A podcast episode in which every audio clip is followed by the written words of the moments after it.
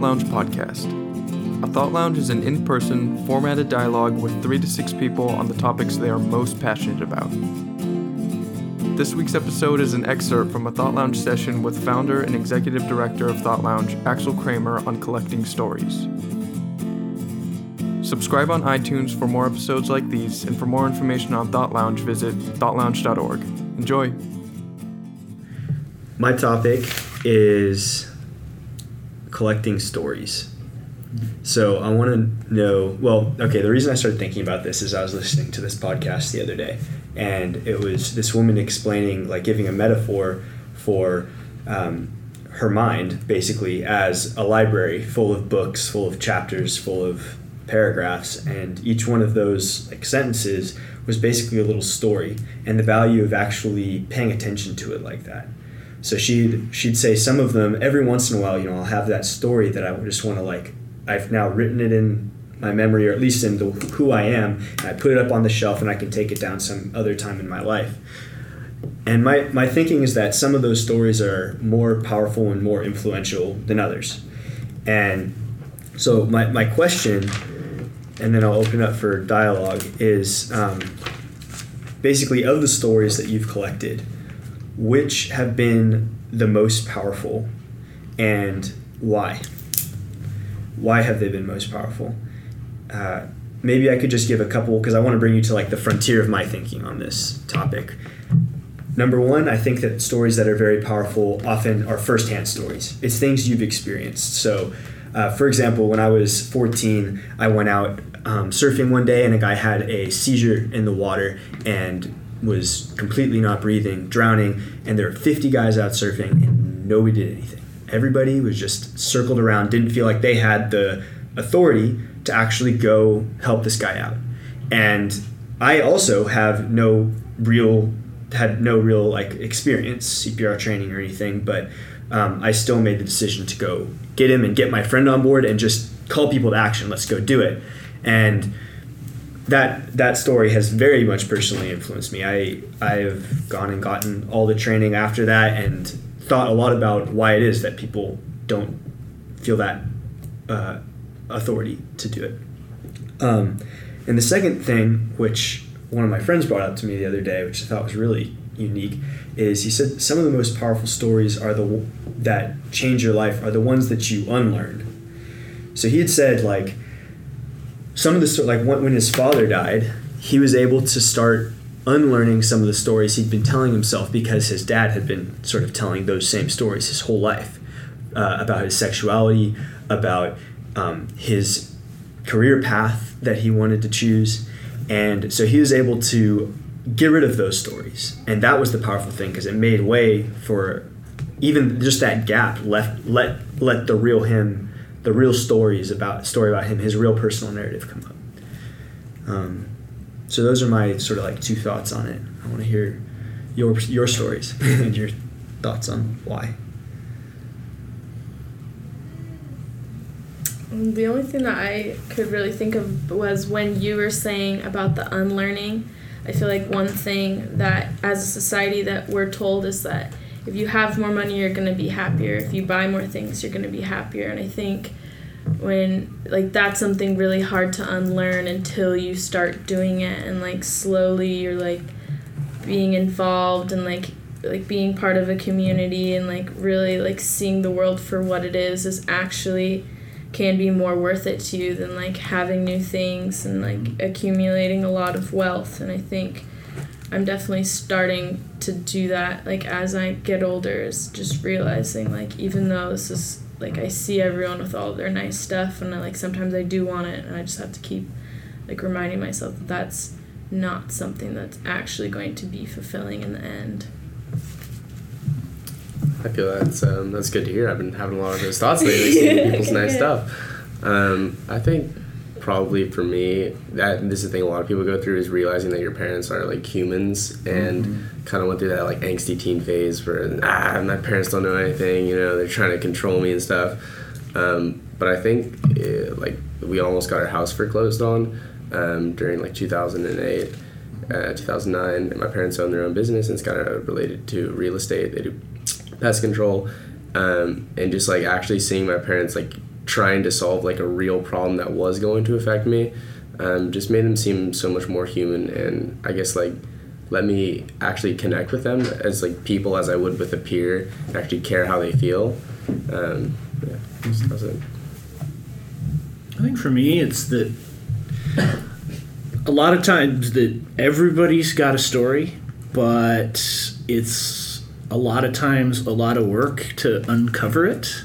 And, you know, if anything, it's too easy to fall into the, you know, okay, you're a rich white kid, I know everything about you. Or the, you know, you're pick any number of things, the sort of superficial stuff we judge other people on, that there's a there's a narrative that goes with that that once you see somebody is you know this ethnicity this gender this age this whatever that you know okay yeah i don't need to bother to talk to you. I know everything about you based on something like this. And one of the real kind of exciting things uh, when i was kind of freshman and sophomore in college again kind of going back to what i was saying uprooted from your support system thrown into this totally new environment with a bunch of people unlike anybody I'd ever met before. You know, just the the kind of the explosion of diversity coming from where I came from in high school to what college was like was a real eye opener, and that was such a unique time to be able to learn these other stories and kind of realize that. Uh, uh, you know that everybody's individual unique story was yes we are all members of these different sets and the intersection of all those sets is some part of our identity but it's not the sum of our identity. And i've never been since in a situation that kind of had that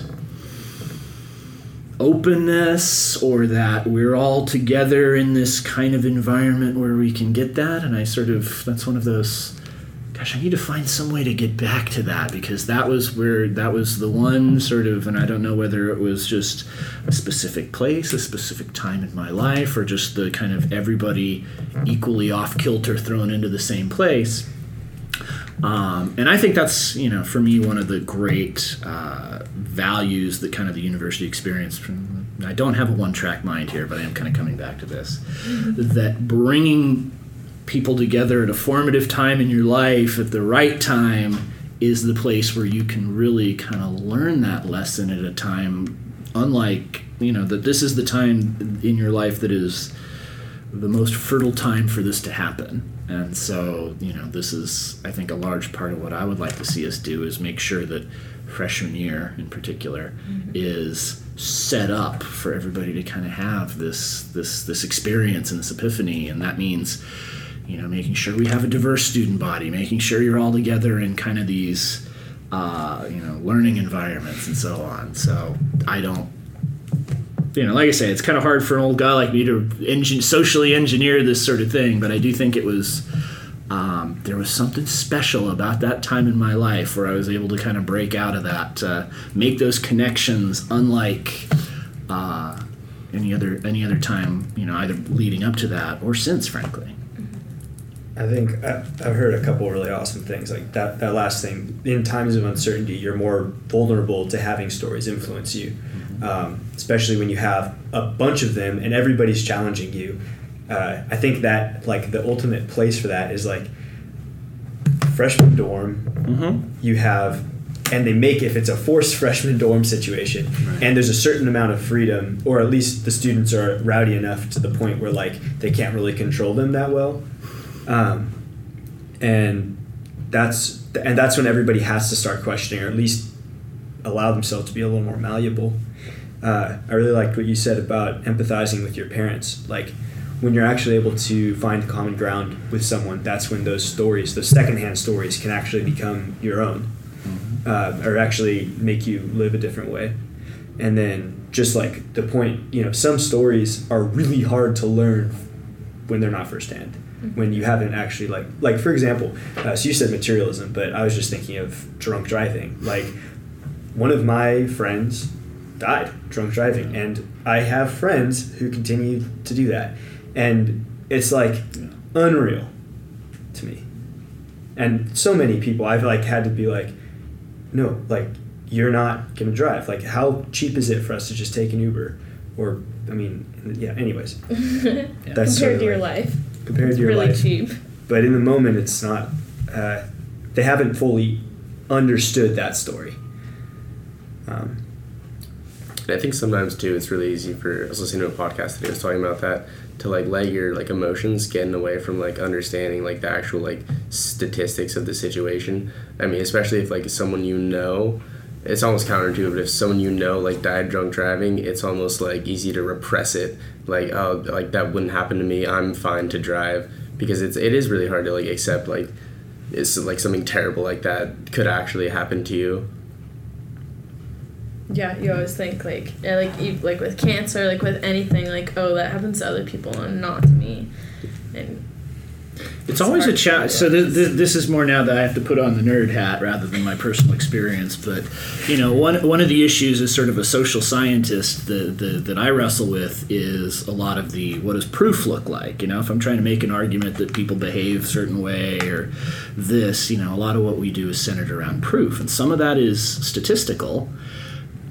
That individual anecdotes of I saw one person who behaved this way those are very powerful and compelling and there's almost a like we sometimes go too far the other direction of the i don't want to get seduced by this compelling anecdote because maybe it's just unique to your situation so i need to excuse me look at statistical proof and make sure that this is common across a lot of people and all of that and one of my uh, one of my kind of mentors along the way you know, said that uh, humans are just fundamentally wired to be uh, storytelling, pattern seeking animals. And so, you know, the way we communicate what we know about the world is not, you know, a confidence interval or a statist- level statistical significance or sort of that. That you know, we sort of that's a that's a device for disciplining ourselves a little bit. But the idea that you know the individual well yeah i can talk about trends and all of this but when i bring it down to here is a specific case that illustrates the more general point that i'm trying to make that's the way we talk to each other. That's the way i think you oddly enough that's the way you convince somebody even though you know even, even though we want to have the well that anecdote might not be representative of everybody but i do think that's the way we talk to each other a lot is not so much about data and statistics and trends and all that the thing that can really convince somebody is a story Thank you to all who participated in this Thought Lounge. Stay tuned in May where we will be starting a new series on this podcast with special guests around the San Diego area answering big questions. Till next time, good thinking always.